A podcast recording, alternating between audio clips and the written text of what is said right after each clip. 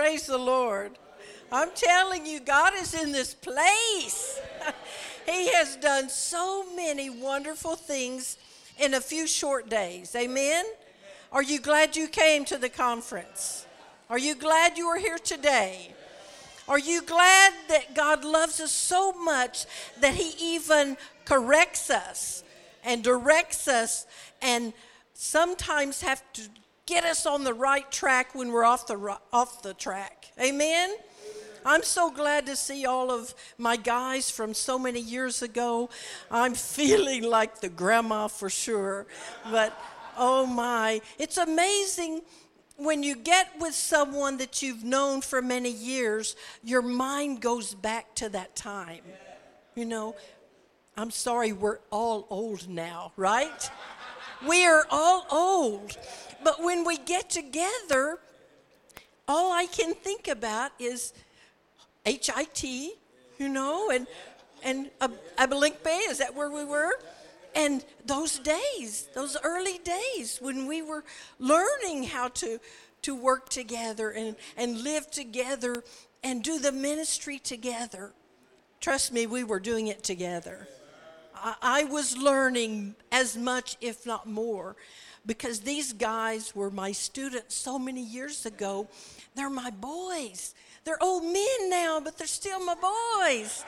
And I, I love them so very much. And when I see them, my heart, my heart just melts. And the memories just flow, flood in. They're just so, so special. And then there's my grandson.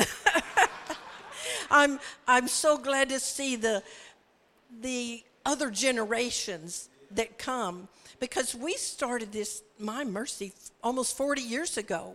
And then it continues on. So there's another generation and then another, and it just keeps going. And that's, that's the way it's supposed to do, is to keep going. Thank you so much, Lauren, for sharing your ministry in Haiti with us because we prayed for Haiti yesterday. We broke some things in Haiti. We claimed some things for Haiti. And now we know more about what she has done and what she is doing. And please don't forget to pray for Lauren and Haiti when she's gone and until she comes back next year. Don't forget to pray for her and Haiti because God gave us a special heart for Haiti. And the same thing for Nigeria. Don't forget them when they leave. They're our special brothers, they're part of the family. And we we did some very serious spiritual transactions yesterday and today. Very special. This is not just a time to come together and have church, okay? Having church is fine, but this has been some heavy duty, amazing things.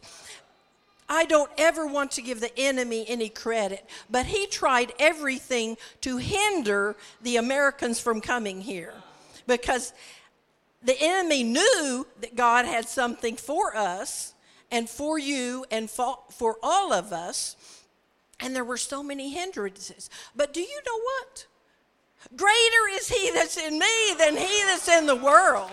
So I am here. We are all here. We could tell our stories, how hard it was to get here, but we're here. And we're so happy that God is here in us and with us and has done so many things for us. He's, oh my goodness, you know what? It's going to get better. Every day that we have come, we have told each other we want more today. It was good yesterday, but we want more today. I know some of you behind the scenes are working and preparing and making all of this happen. And again, I want to thank you for that. We don't see all of the hard work that goes into making it comfortable so we can just sit here and listen and go eat and fellowship and enjoy the time.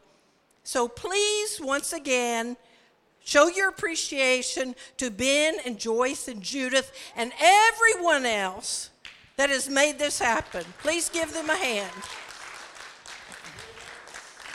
After this is over this afternoon, please shake their hands give them a hug. 10 CDs if you can. No. and bless them for all of the hard work they are doing. Do you know when Ben and Joyce and Judith will begin to plan for next year's conference? Last week. They, they work at it all year long because it's in their heart and so they will they will be making this happen by the grace of god i'm so grateful that that god has just orchestrated everything for us to share this week amen i just have a very short uh, message i want to share with you and it's out of galatians 5 and when you see the scripture You'll think again that Lauren and I got together and tried to make this happen, but it didn't happen. I had no idea what she was going to share, and she, neither did she, and she had no idea what I was going to share. But I want us to look at Galatians 5 uh, 16 through and see the, the fight between the Spirit of God and the Spirit of the flesh and the choices we have to make in life and what a difference it will make. And all it's going to do is confirm exactly what Lauren just shared with us. Ephesians, uh, Galatians 5 16. I say then, walk by the Spirit, and you will not carry out the desire of the flesh. Now, that is the answer to the questions we have. That is it. For the flesh desires what is against the spirit, and the spirit desires what is against the flesh. These are opposed to each other, two spirits fighting against each other all the time, so that you don't do what you want. But if you are led by the Spirit, you are not under the law. Here are the works of the flesh and the, my translation says they're obvious sexual immorality, moral impurity, promiscuity, idolatry, sorcery, hatreds, strife, jealousy, outburst of anger, selfish ambition, dissensions, factions, envy, drunkenness, carousing, and anything similar. Those are the works of the flesh. Those are the, the works of the spirit of the world, the enemy that's always trying to trip us up, always trying to get us to make the bad choices. But the fruit of the Spirit I, I, skipped a verse, didn't I? I tell you about these things in advance, as I told you before, that those who practice such things will not inherit the kingdom of God. Verse 22 But the fruit of the Spirit is love, joy, peace, patience, kindness, goodness, faith, gentleness, self control. Against such things there is no law. Now, those who belong to Christ Jesus have crucified the flesh with its passions and desires. Since we live by the Spirit, we must also follow the Spirit. We must not become conceited, provoking one another, envying one another. So these scriptures basically sum up everything we have been challenged with and taught and uh, just blessed with this week. We don't come to tickle your ears and just to tell you fun, exciting uh, lies about the ministry. You know, we don't come to tell you this, you know, join the ministry. This, it's lots of fun, lots of blessings, lots of money. Oh, yes, lots of fame, lots of fortune. We'll put you uh, on the front of a newspaper and, and magazines, and I'll bring you to America and take you around so you can preach to everyone and make lots of dollars. We will never tell you that. We will never tell you lies about the ministry being something that will make you real special and real wonderful and better than everyone else. Because if, as we have shared this week, the ministry is servanthood. The ministry, do you want to be like Jesus? We say we want to be like Jesus, but again, it's humbling ourselves and being a servant.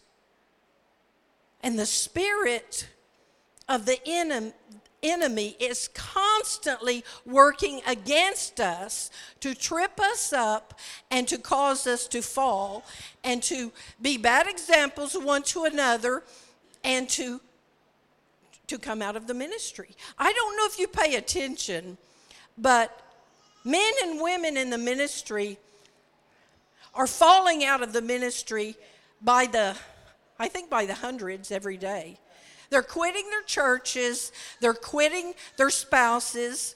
There is an epidemic of divorce in the ministry, there is an epidemic of fornication and adultery in the ministry, and these things ought not to be. There's something wrong if we are allowing the spirit of the world in our lives, in our ministry, and in our hearts because it destroys the family, it destroys the lives of people, it destroys the churches, and it destroys the kingdom that we are trying to build. We are trying to be examples to the world, and yet when we walk after the flesh, because all of these, if you look at the, the works of the flesh, most of them are sins that are committed in relational instances. We can, we can easily say, it's none of your business what I'm doing in secret. It's my life. Don't correct me. Don't, don't tell me what to do or, or, or what to look at. It's none of your business. That's me. Yeah, everybody, well, everybody else does it. Everybody does it sometimes. So don't correct me or, or condemn me because that's, that's, you know, I'm only human. Isn't it okay? But see, these sins are relational because everything I do affects you and you and you, whether you find out about it or not, whether you know about my sin or not. It affects us because sin is like a cancer. Once it the seed is planted and it grows, then it affects the rest of the body. If you see a church that has a, a pastor that messing around, okay, in adultery or fornication, you'll you'll find many other church members that are having the same problems. I know I'm meddling, we're just meddling today, but the enemy is trying to steal, kill, and destroy us. He's trying to annihilate the body of Christ. He's trying to wipe us out, and we have to take a stand and do something about it. And it starts with me. And you have to tell yourself, it starts with me, instead of pointing, well, it's, it's his fault. I know what he's doing, I know what she's doing. I, I know the, the things that are happening in his life, in her life. So it's none of, none of your business what's happening in my life. I'm, I went to Bible college with a young man. He became an Assemblies of God pastor, married, had two children, pastored for a few years. I met him a few years later, and he left his wife for another man. Not only is he living in that lifestyle, he's flaunting it. He's joining with the, you know, the gay parades and all of that. And if anyone ever says something to him or confronts him, he said, Well, it's no worse than adultery. There's lots of Christians that are in adultery. It's no worse than whatever. It's no worse than this. He gets very defensive because he, know, he knows he's doing wrong and yet he tries to justify it by saying, You must be doing something wrong. And so just get your face out of mine because we're, we're all human, we're all carnal, and we do bad things. Well, you know what? We have to answer to God. And my heart breaks when I hear Christians and believers, and he found a church to go to. that's full of homosexuals. There are homosexual churches. I'm telling you. Something is wrong when we let the spirit of the flesh, the evil spirit, walk in and walk all over us and take advantage of us and take control of us. I'm not going to harp on this. I'm going to make it very quick. I just right now I just want to read the first verse of 1 Corinthians 13. How many knows what 1 Corinthians 13 is about? What? Love. We know all about Christian love, don't we? We've heard messages. We've we learn as small children how to love. But look at 1 Corinthians 13, 1. If I speak in human or angelic languages, but do not have love, I'm a sounding gong or a clanging cymbal.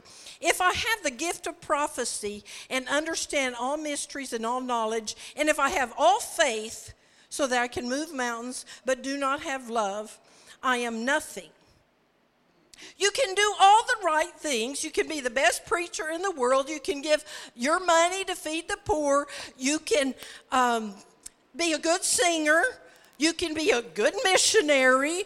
You can do all the right things. But if you're not walking in God's Spirit and doing right by God, you're like a, a noise a, a loud clanging cymbal which like these drums just bang on it bang on it bang on it if someone got up there and just banged on those cymbals we'd be holding our ears and think that's not music that's noise that's annoying that's hindering my life. I don't like it. That's what it sounds like to god. When we say god i'm doing all the right things well, you can prophesy, you can preach, you can do miracles, but if you're walking in the flesh, if you're allowing these sins to overtake your life, then you're just a, a sounding gong or clanging cymbal. God wants to correct us, He wants to uh, lovingly bring us back into the kingdom if we have strayed from Him.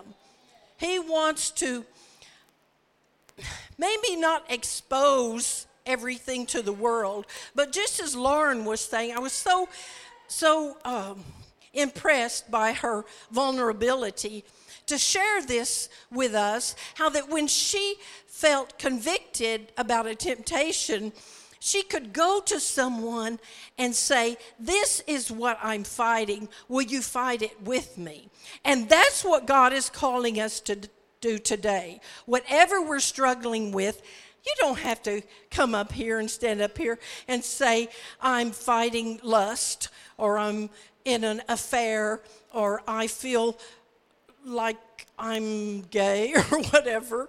You don't have to do that, but you do need to go to someone you trust, as she said, and have them pray with you and confess it to them and get deliverance. I'm telling you this because the enemy is destroying us from within because of these things. And they are in the church. There are emissaries of the enemy that have been planted in our churches to try to draw us away from him. That maybe love what we are doing and they're our best friend and they want to do the ministry with us, but then try to draw us away from God. And unfortunately, the, the enemy has perverted everything good God has created. The enemy has perverted everything holy and blessed about our bodies and our minds and our spirits, and he's trying to draw us away. And we cannot let that happen anymore. We have to take a stand for ourselves because we are an example to the body, and then for our congregations, for our families. Our children are being drawn away. When they go to school, when they go to colleges, they're being drawn away from the truth by the spirit of the flesh in the world. And we have to take a stand against that. We have to claim them and uh, hold on to them and continue to teach them and train them in the ways of God so they won't be drawn away. I know the children, the, the teens have that favorite saying, everybody else does it. My son tried that on me once. I said, Well, you're not going to do it. Maybe everyone else does it, but you can just stop it right now. You are a man of God. You are a child of God called into the ministry, and I have raised you and dedicated you to do better than that, and you're not going to do it. I don't care if everyone else is doing it. So we need to stop that right now. Whether it's an excuse for our children or ourselves. Father God, in the name of Jesus, I feel like you're just challenging us today to stop a lot of stuff, to quit a lot of things, to turn away from junk that is drawing us away from the truth, drawing us away from your love, drawing us away from your spirit. We know the, the fruit of the spirit, but if we choose to walk in the, the spirit of the flesh, then we're just like a clanging cymbal. We're just like a noisy gong. We're just hurting God's ears. We're just destroying ourselves and our families and our churches. And in the name of Jesus, we take authority over the enemy that's trying to destroy us from within, from without, from all over the place. We take a stand for our families, for our children and grandchildren, for the spouses that have tried to leave and to go astray and to make bad choices, Lord, we take authority over that. We take a stand. We take a claim of victory. For the church, we, we claim victory for our families. We claim victory for our children, for our grandchildren. We will not give up on them we claim victory for them. Please agree with me for your, your families, your children and grandchildren, that God would build a hedge of protection around them and draw them back in. I'm constantly believing for God to draw back in my prodigal son and those family members that have strayed from him. We can't give up on them. God has so much for us to do and so much for our families, so much for our congregations. Oh, Father God, we love you so much and we thank you for showing up and just blessing us so much here this week. Thank you for instilling in us, oh, so many challenges. Help us to be strong and to go out and do what you have given us to do, to put a stop to the junk and give our hearts open of freedom for your Spirit of God to work in us and through us and see the world changed by the Holy Spirit, by the changes in our lives. We can't do this if we are uh, burdened down with every form and every sin that be, so easily besets us. We don't want to be slowed down and burdened down by sin and by bad choices and by giving into the lust of the flesh. But God, we give you freedom to heal us and to deliver us and to give us victory so that we can walk in freedom. Thank you, Jesus. Thank you, Jesus, for loving us so much. Thank you, Jesus, for loving us so much. Hallelujah. Amen, amen, amen, amen. Amen.